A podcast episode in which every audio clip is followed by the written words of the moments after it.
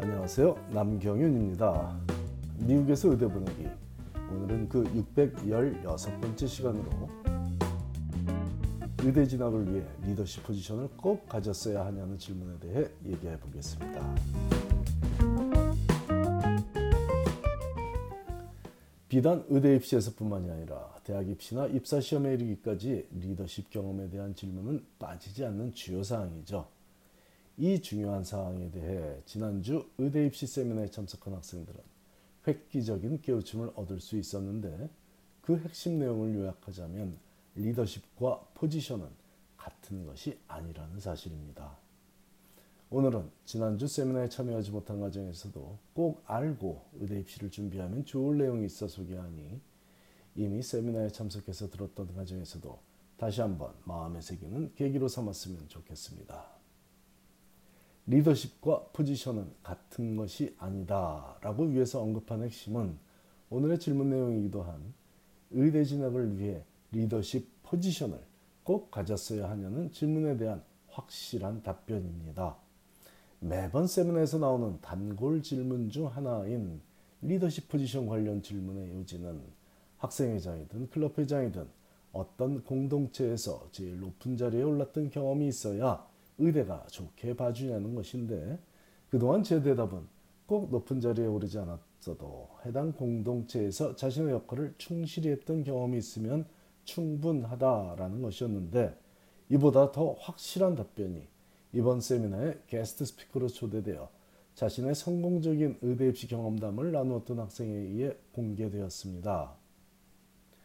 한국에서 군 생활 중 겪었던 자신의 경험을 토대로 높은 자리에 있는 것이 중요한 것이 아니라 자기가 있는 자리에서 다른 사람들을 위해 자기가 할 수 있는 일을 해나가며 공동체를 위한 기여를 하는 것이 멋있는 리더십이라는 사실을 깨우쳤고 이 얘기를 의대 인터뷰에서 했을 때 인터뷰어들이 칭찬해 줬던 순간에 대해 생생하게 표현해 줬습니다.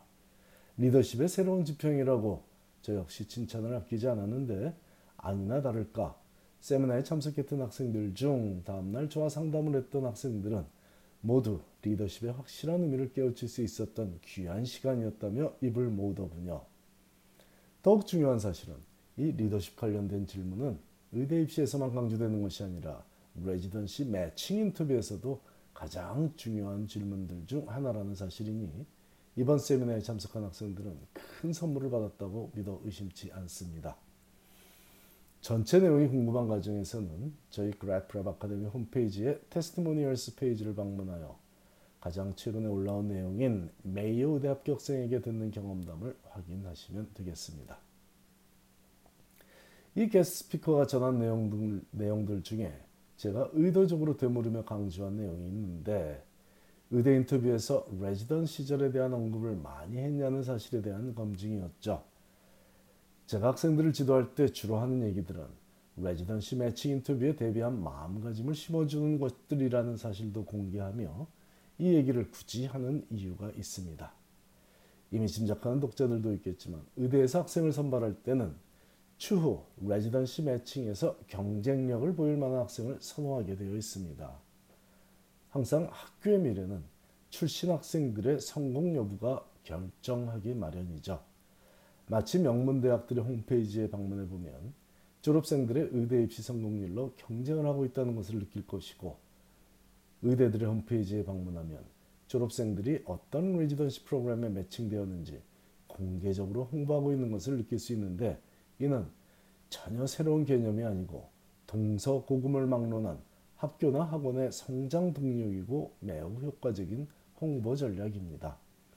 과거 한국에서는 서울대학교에 몇 명의 졸업생이 진학했는지 여부가 명문 고교를 판가름하는 확실한 기준이었고 고교들뿐만 아니라 종로학원 등의 입시 전문 학원들도 출신 재학생들 중 스카이 대학에 진학한 학원 학생이 몇 명인지 홍보하여 그 전통과 명성을 이어나갔었죠.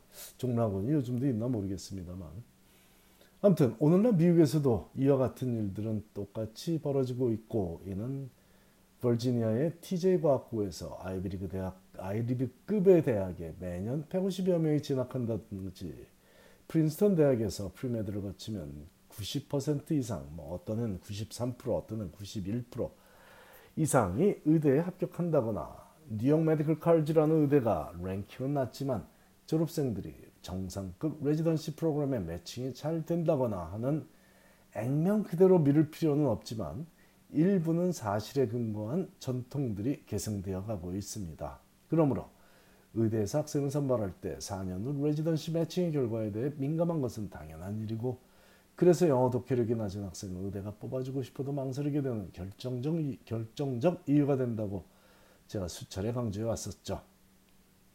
같은 맥락에서 의대 인터뷰에서 매력적인 학생들은 칭찬을 해주며 계속 그런 모습을 유지하면 좋은 레지던트가 될 것이라는 덕담을 아끼지 않는 것이고 그런 칭찬을 들은 학생은 해당 의대에 합격할 가능성이 상당히 높습니다. 의대에 합격하기 위해 필요한 여러 사항들 중에 한 가지는 확실히 파악했을 것입니다. 높은 자리에 올랐었냐는 것보다는 자신의 위치에서 공동체를 위해 자신의 능력을 나누었던 경험이 더욱 멋지게 인정받는 일이 의대 입시에서 벌어지고 있는데 이는 향후 의대생으로서 그리고 레지던트로서 해당 병원에서 각, 각자가 담당해야 할 역할들이 있으며 이런 노력들이 모여서 그 병원을 찾는 환자들의 웰빙에 긍정적인 역할을 하게 될 것이라는 현실적인 팀플레이 정신에 기인한 것입니다. 그러므로 윤성태 학생이 지난주 제 의대 진학 세미나에서 나눠준 얘기는 GPA 홈페이지에 올려서 소개하고 있는 것이죠. 100여 번이 넘는 제 세미나에서 강조한 내용들 중 가장 유익한 내용 중 하나이기 때문입니다. 이 좋은 얘기에 제가 사족을 더 이상 달 필요가 없으므로 윤성태 학생의 명언을 다시 강조하며 오늘 얘기를 마치겠습니다. 높은 자리에 있는 것이 중요한 것이 아니라 자기가 있는 자리에서 다른 사람들을 위해 자기가 할 수 있는 일을 해나가며 공동체를 위한 기여를 하는 것이 멋있는 리더십입니다. 감사합니다.